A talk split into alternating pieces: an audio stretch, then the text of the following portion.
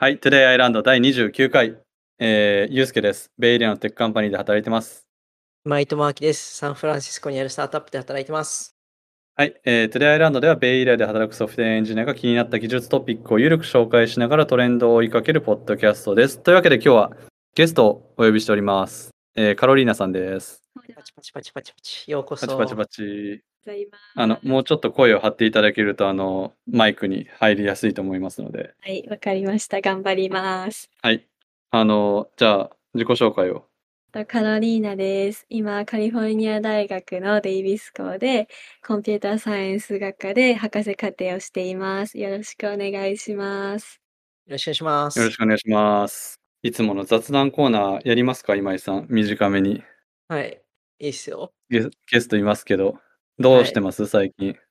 先週、マウントシャスタに行ってきて、ほうあの休暇を満喫してきましたね。うんおー、どうでした、はあれ行ったことあり休ましたっけ？暇っぽい。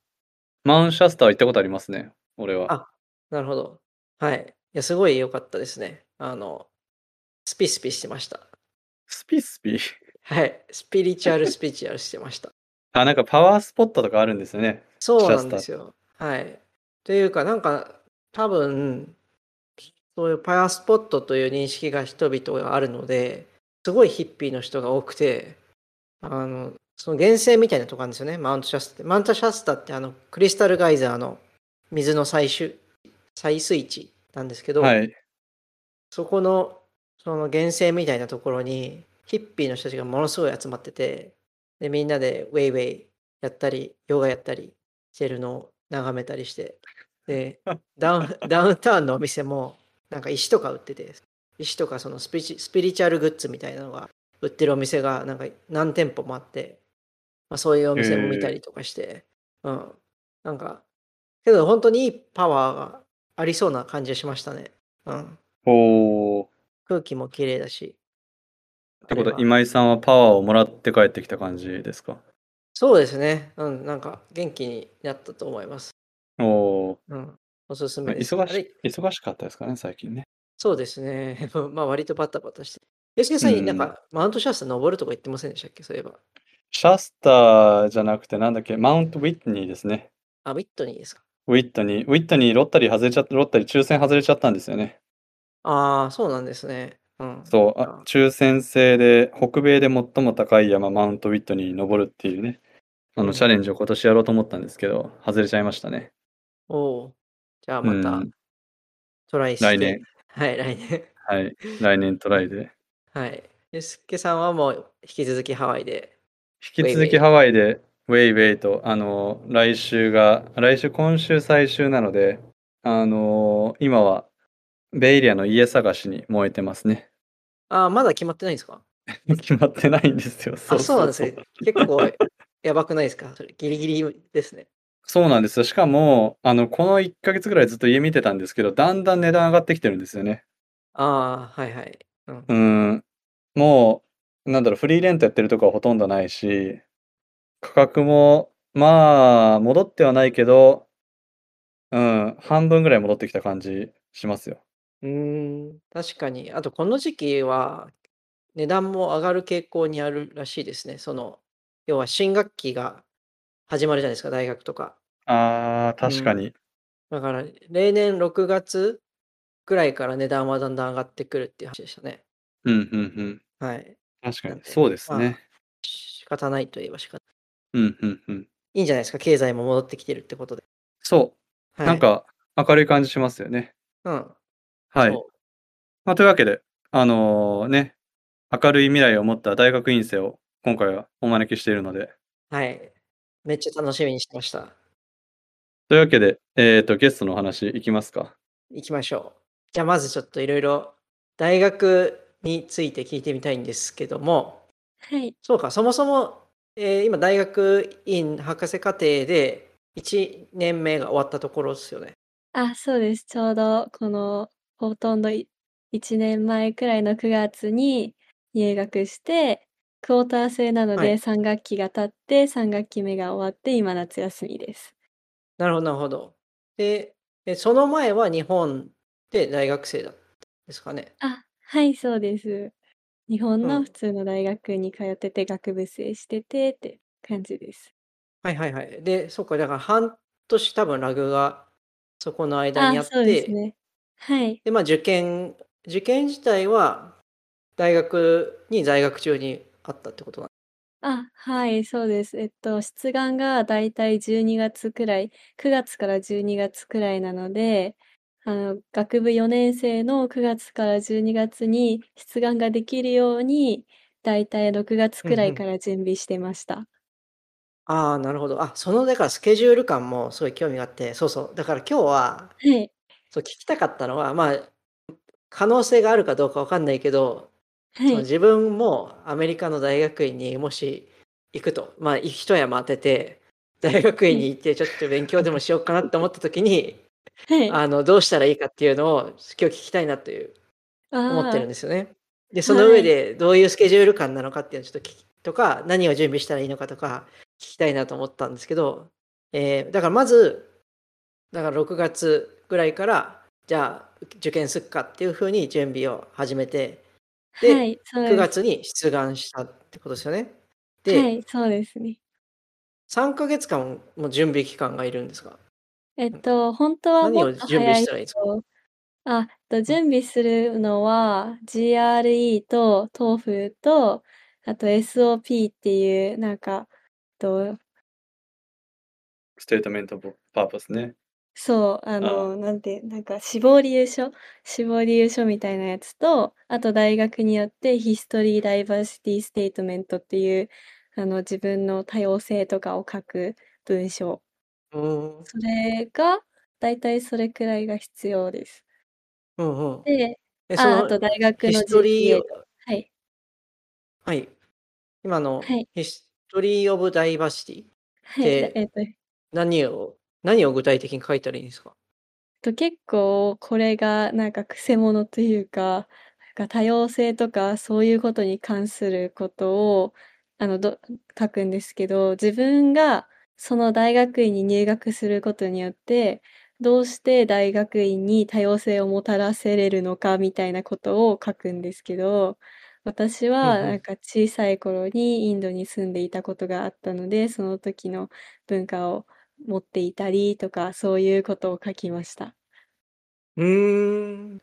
それって、えっと、エッセイなんですあ、か？はい、エッセイそうです。2ペスタイルで。ージくらいのはい。うんうん。なんかそれを書くにあたってレビューとかしてもらったんですか？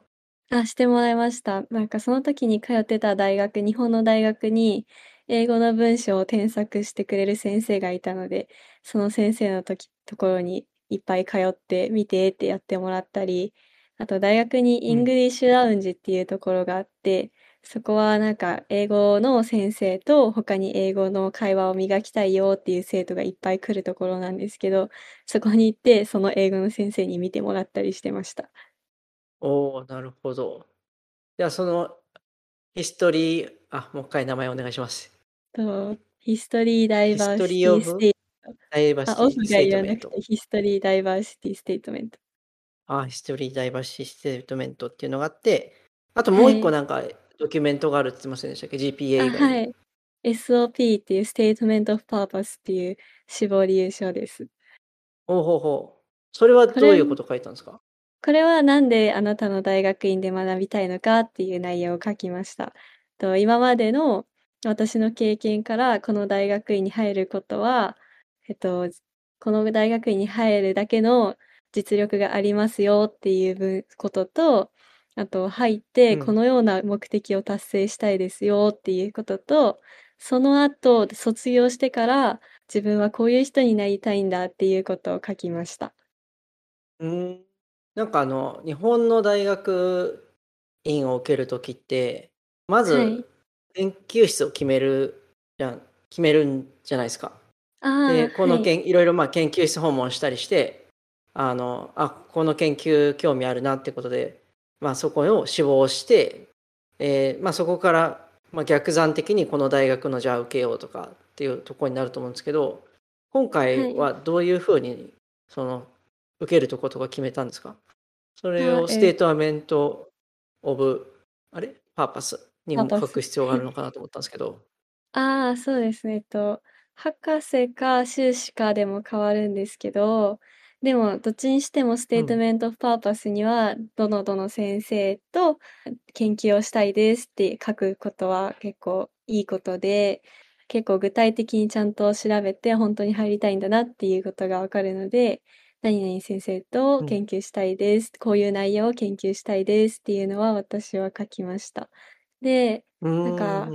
その研究室は、修士の人は、えっと、大学に入ってから配属されたり、配属されなかったり、あの、試験だけ受けて卒業することもできるっていう場合もあるので、配属もなかったりするんで、修士の人は研究室を入学前に決める必要はないんですけど、博士の人はもううん。この研究室に入学するくらいの勢いで、研究室を決めておくことが大事だと思います。ああ、なるほど。はい。そのそれで時に、その決めあ、どうぞ。ああ、え、それで言うと、その修士、博士で、あの、応募した時は学部生だったんですよね？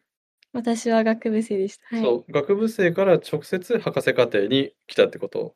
あ、そうです。アメリカはそれができるのでいいですね。でも、その代わり5年間かかるんですけど、でも、か博士課程にそのまま学部から入ることができます。おお。うちなみに、あれ。これゆ言ったかわかんないですけど、あの、専門は何なんでしたっけ？と、今コンピューターサイエンスしてます。でも学部の時は経営工学科でした。おお。なるほど。その、まあ、ある意味専攻が変わるはい。っていうのは、ひその、大丈夫なんですか？要は学部でコンピューターサイエンスじゃないじゃないですか？はい。はい。で、まあ、メジャーが変わるっていうのは、その、大学院博士課程に入るにあたって、何か問題にはなんないですかね？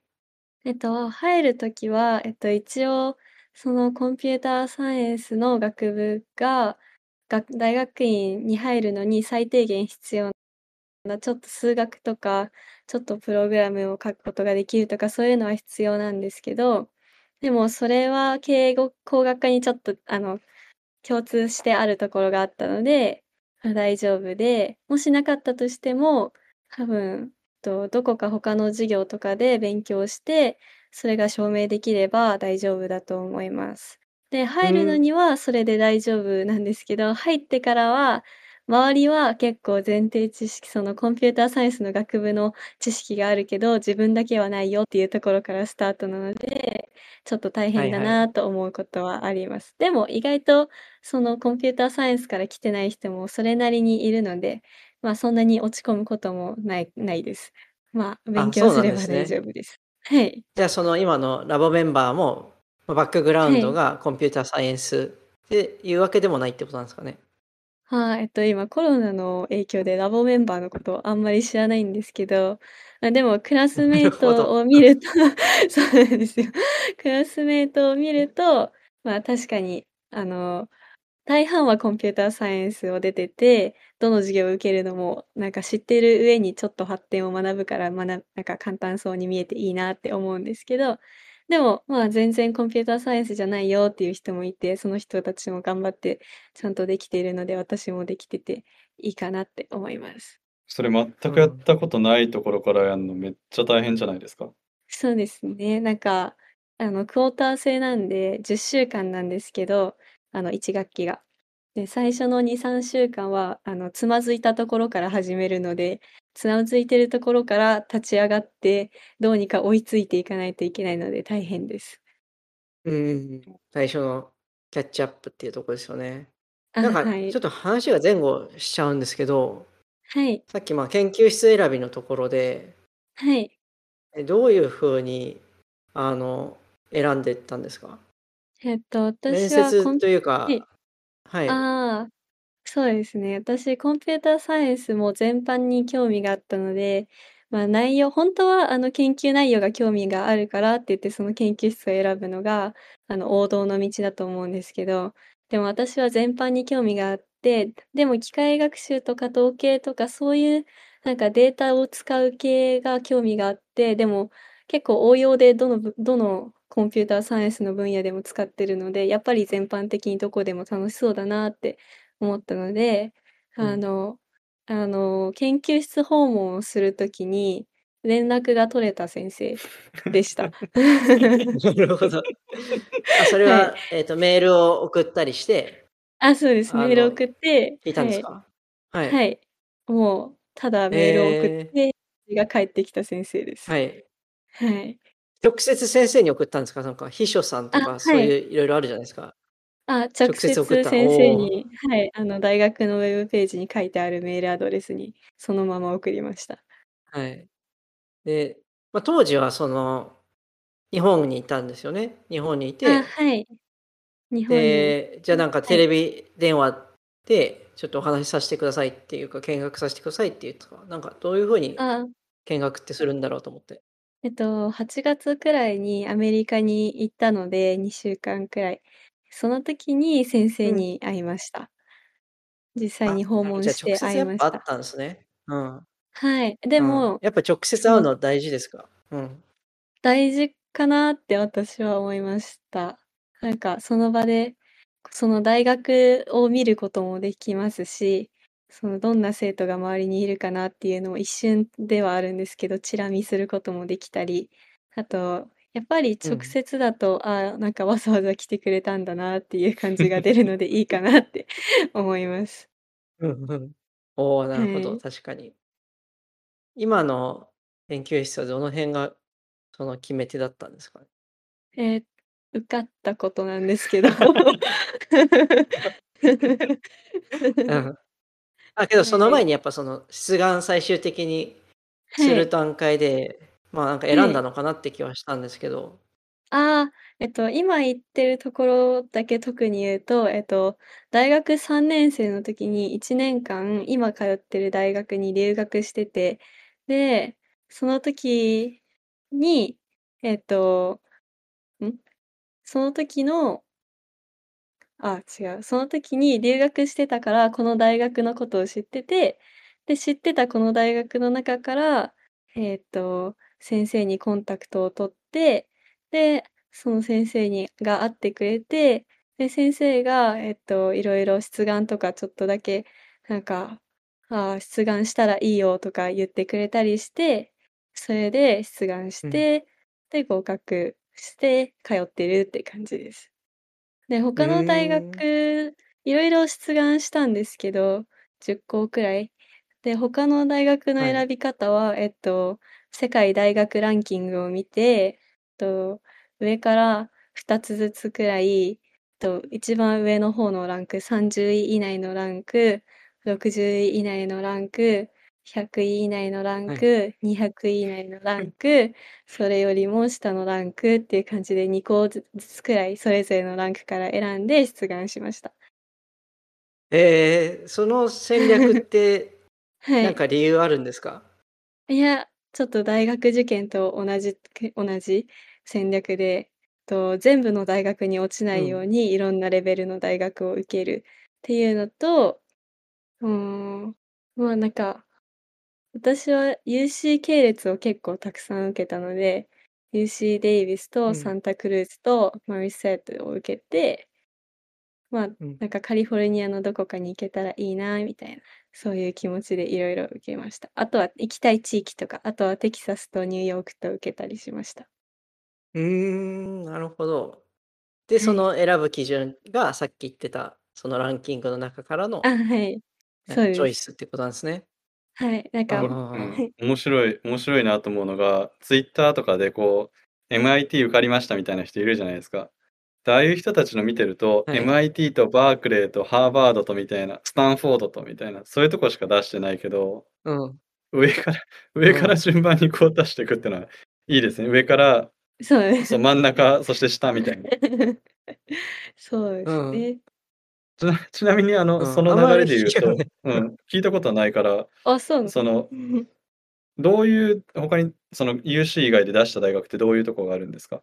えっと、ニューヨーク大学と、テキサス大学オースティン校、あと、さんえ、うんとなんだっけ、ニュージョ New Jersey Institute of Technology っていうところと 聞いたことない。でもこの大学は私の卒論の参考文献なので、それはいい感じに選べました。あ。と、あと、三ノ瀬大学も出そうと思ってたんですけど、出す前に今の大学から合格が来たので出してなくて。あとは、あ、あと、とネバダ大学のリノのところにも出しました。なるほネバダど。大学は、なんでここは、えっと、日本で、と春くらいに大学院、だ米国大学院留学フェアっていうのを日本の、あ、日本じゃない、アメリカのうん。大使館がしてて、で、そこに参加した時に、そのその大学院が参加してたので、ああ、いいかなって思って出しました。あと家賃が安いみたいなのでええ。出しました。なるほどなるほど。ああ、カリフォルニアからも近いですしね。大事ですよね。はい。う。うんん。家賃とか、まあ、当地でおける生活費とかも、まあ、結構大事な指標にはなりますよね。う。そうんですね。あとなんか大うん。学ってとってもとってもたくさんあるから、なんか全部全部吟味してると大変なので、まあ、ここがいいかな、いいかなって思ったところを出願していきました。うん、なるほど。参考になりますね、その選び方は。うん。あと、その、いさっき1年間留学してたって言ってたじゃないですか。はい。それは、どういう留学なんですか？ああ、と、これは大学のプログラム、その通ってた日本の大学のプログラムで、と1年間留学できるんですけど、でもそこの留学先でうん。授業を取って、その授業の単位を取るから、それを日本の大学にの単位に互換できて、互換できるかうらん。1年おく卒業を遅らせずに行けるっていう、そういうプログラムで、あの、ま、4年間で大うんうん。学を卒業できるっていうのが魅力的で、そのプログラムで行きました。うん。うはーん。い。その、やっぱり留学して、そのその大はい。学で留学したことっていうのがはい。その自分の進学にきっかけになったってことなんですかね？ああ、なりましたね。なんかアうメリん。カに来て、もうアメリカで生活してたり働いてたりする人を見て、ああ、なんだかこういう楽しい生活をしたいなって思ったのと、か自分が一番うん頑うん。張れるその頑張りをして、一番頑張ったた頑張ってたどり着けるところに行ってみたいなって思ったので、その留学の時の経験は良かったです。ああ、なるほど。留学、なんか、ユースケさんとかって考えたことありました？大学生の時に。俺留学してますもん。あれ、そうなんでしたっけ？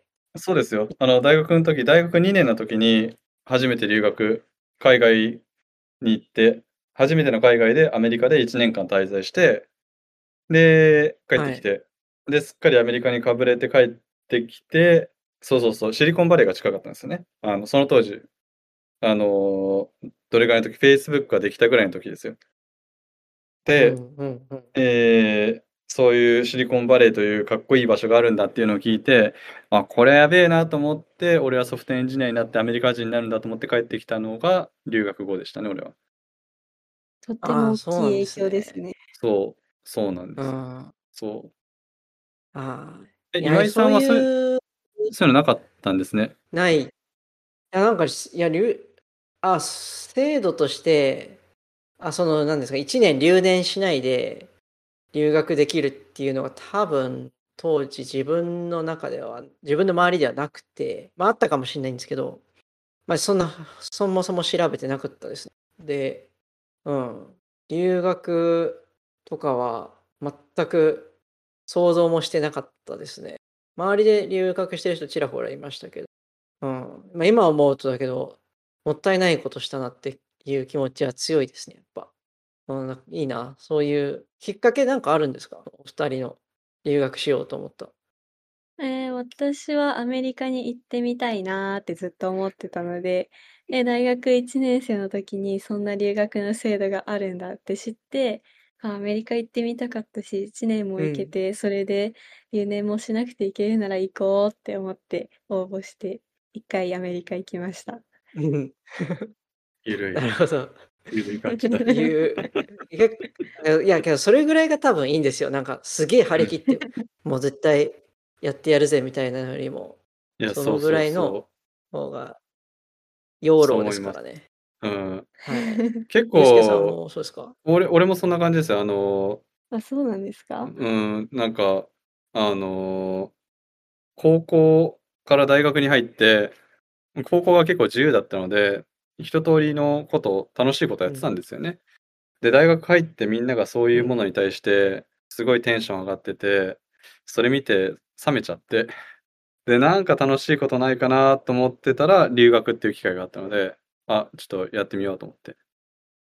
で、何箇所えーかとなるほど。何箇所か行ける可能性があったんですけど、その中で、ええ、ああ、そうそう、あの、担当の教授みたいなのにしょうええ、し相談してみたら、あの、山と海がどっちが好きかみたいな話されて、俺は海っすねっつったら、じゃあじゃあサンタクルーズ行きなっつって、それでサンタクルーズに行くことになったっていう。なるほど。はい。そんな緩やかな感じなんですね。だけど逆にその方が絶対いいですね。なんかこの、でもすごい、留学って大変なんだとか、どうなってしまうんだろうとか、どうやって決めたらいいんだろうとか、難しく考えすぎるよりは、なんかこう、海か山かみたいので決めた方が、あ案外、うん、簡単に飛び込めるのかもしれないですね。ういや、ー、そうん思ないるます。ほど。うん。確かに。いや、それは大事な心構えですね。そもそも今自分がさっき言ってたその一山当てて、大学入る時入ろうって考えた時っていう話してましたけど、もはい。うその考え自体がちょっと、あの、硬いというか、張り切りすぎてるような気が今しました。そう確かにですか。うん。な張り切ってるな。うん。なんか、そうっそう。すよね。さっきの大学受験の話にちょっと戻りたいんですけど、はい。この、ま、ろくええ、6月から準備してたって言ったじゃないですか。はい。で、受験対策ってなんかあるんですか？はい。大学院的に。はい、えっと、GRE っていう試験を受けないといけなくて、これはなんかセンター試験みたいな感じかなって思ってるんですけど、数学と英語のテストで、数学ははい。とってもとっても簡はい。単で、あの、なんかサイン、コサインとかはもう出てこないくらいのレベルで、あの、理系の学生だったら、まあ、普通あの、ちょっと一回。形式とか確認して、ちょっとだけ勉強したら満点近く取れるかなとか、満点も取れるかなっていう感じなので大丈夫なんですけど、英語がとってもとっても。難しくて、あの、普通のアメリカ人の学生がアメリカの大学院に行くために受けるテストなんで、あの、なんかほんとにアメリカの文。学部とかの人も、文学部の大学院に行く人も受けるテストなので、ほんとに難しいんですよ。なんで、ちょっとうすご。く悪い点数を取らない程度には勉強する必要があります。でも、留学生うは、ん。あの、そこは分かってもらえるので、ま、留学生だから仕方ないよねって言って、あんまり見ないでおいてもらえるので、ここはちょっと油断しても大丈夫だと思います。でも TOEFL は勉強した方がい油い。断しても。あ、そう、いや、GRE はちょっとうん。だけ油断しあ。ても大丈夫。はい。うん。でも GRE はどこで受けられるんですか？えっと、GRE はお茶の水で受けれます。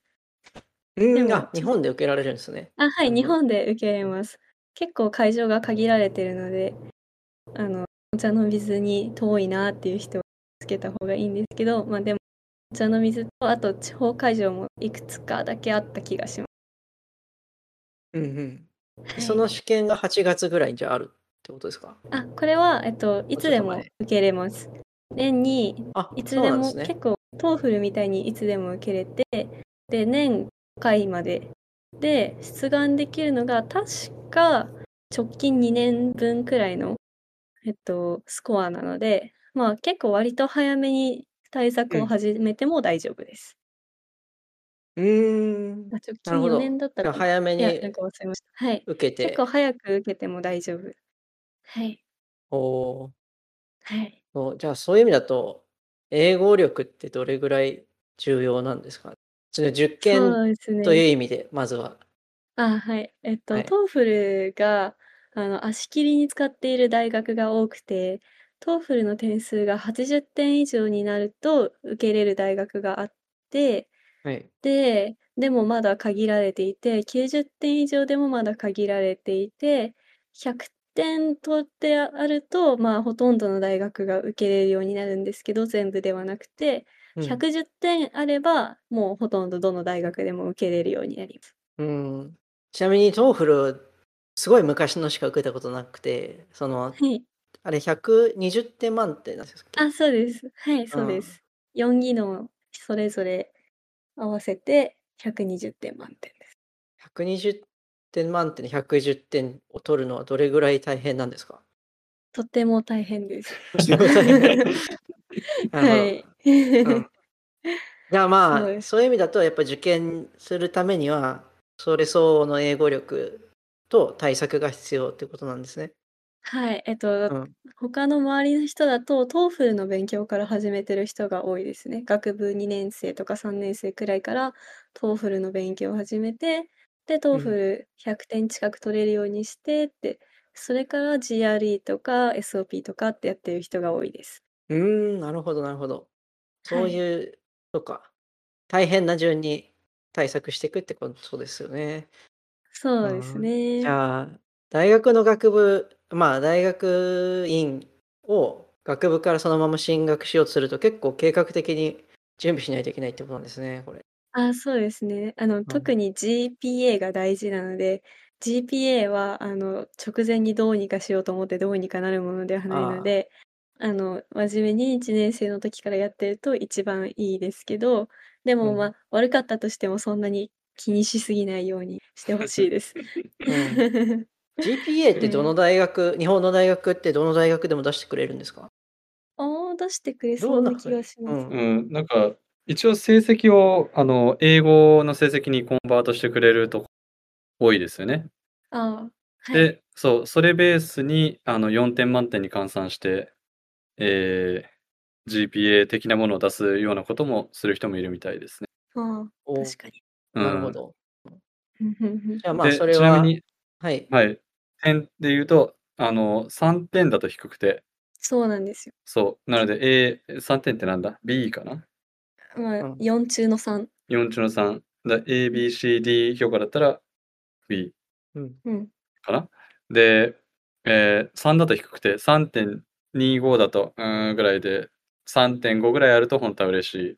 そうですね。で、優秀なみんなの、あの、他の他の学生とかは3.8、3.9、4.0とかも取ってくるので、あ4点。ーそうなんですよ。そ4.0ことってオール A じゃないですか。そうなんですよ。そうなんです。え？そういう学生と戦ったりしないといけないので、まあ、あの、GPA は高いことに越したことはないかなって思います。なるほど。はい。それも参考になりますね。まあ、もう、もはや無理ですけど。そうなん そうなんですよ。はい。ただ、うん。このカロリーナさんの面白いところは、別に GPA も別にものすごい高いわけでもなくて、そうです GRE もね。ものすごい高いわけでもなくて、そうですね。TOEFL も、うん、そこそこ100点。100点ぐらい、ぴったり。ぴったり。うん。はい。それでも大学院に来れてるってのは面白いですよね。うんうんうんう確かに。ん。つま GPA 何り、でしたっけ？うんうん。評価軸が、その、点数だけじゃないってことなんですよね。あ、多分。そうなんです、そううん。なんです。なんか先生に会った時に、先生が、あ、この人はあの大学院でなんかやっていけるなとか、この人は研究をすごい進めたいんだな、やりたいんだなっていうことが先生に伝わって、それで研究ができそうだなって先生が思ってくれたら、あの、合格とか決めるのって先生なんですよ。うんうんそうの大学院っていうよりは。はい。で、先生が合否をそのその入りたいよって言った研究室のその先生が決めるので、その先生になんかポテンシャルとかを見せれたらいいのかなって思います。ああ、なるほど。はい。それは重要なポイントですね。結は局、い。あ、それはだから面接、まあ面接ではないですけど、訪問したりとか、あとはそはい。の SOP はい。でのアピールがすごく重要ってこと。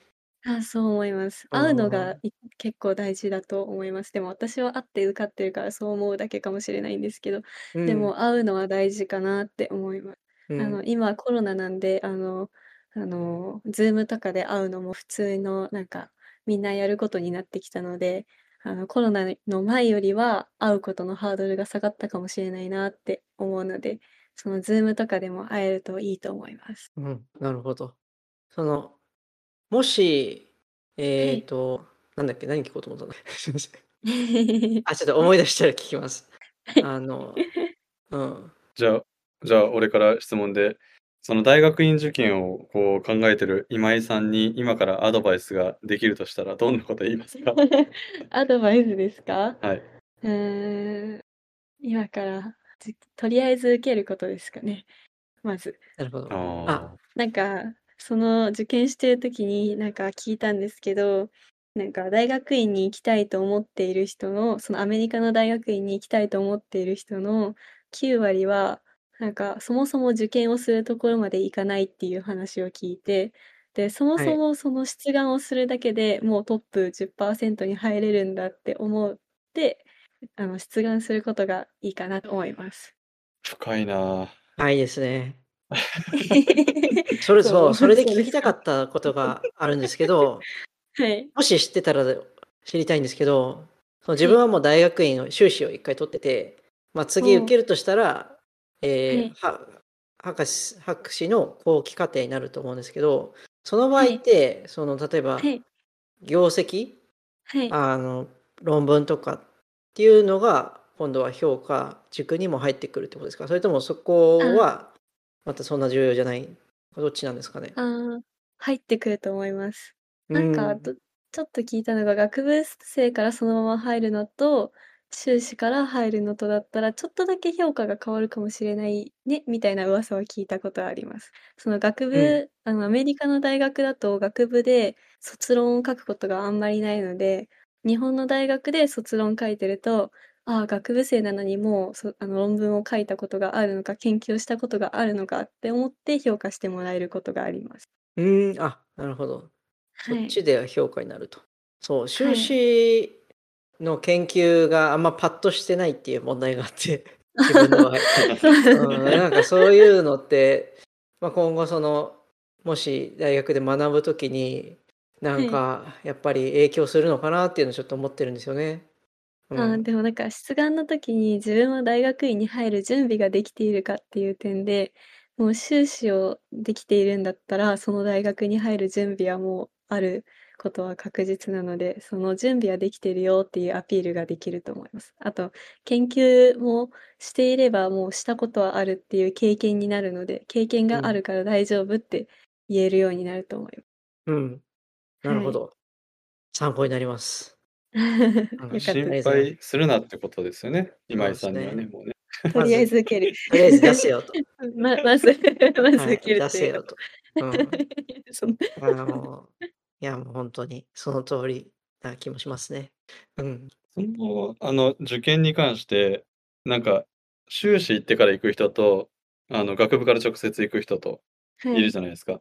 なんはい。かどっちがいいとかってあるんですか？なんかどっちがおすすめとか。ああ。うん、うん、いや、別にないですね。あの、やりたいように いいかなって思うんですけど、でも、いずれ博士アメリカの博士課程に行きたいよって思っている人たちは、学部から直接行っちゃった方がいいかなって思います。あの、アメリカの博士課程は、あのあの、いかあの、かその、修士に行ったかどうかに関わらず、とりあえず5年間、標準で5年間かかるので、その、まず授業を受けるところから始まる。ま、あの、最初の2年間授業を受けて、で、あとの3年間は研究をするみたいな、大体こういう構造なんですけど、その最初の2年間の授業を受けるところからはじもう1回始まるので、で、ここが修士に相当するところなんですけど、修士をうん。卒業してからだと、修士を卒業修士をやったその上にまた授業から始めないといけないので、で、合ええ。計大学院で7年かかっちゃうんで。そうね。だったら、まあ、博士に行こうって思ってる人だったら、最初から行っちゃった方がいいかなって思います。うん、なるほど。うんうん。す確かにそうですね。なんか。そう、プラクなんかツイッター上とかだと、やっぱ、ね、はい。あの、修士に行った後に行きましたみたいな人たちが多いから。ああ、確かに。うーん。うん。そうですね。うん。ま、でも修士行っておくと、そこで実績を作れるから、その実績を持って入学しやすくするっていうのも手ではありますね。確かに。そうですね。あの。レベルが高い大学とかに行きたいどうしても行きたいなっていう人だと、そっちの方がいいかもしれですね。確かに。うん。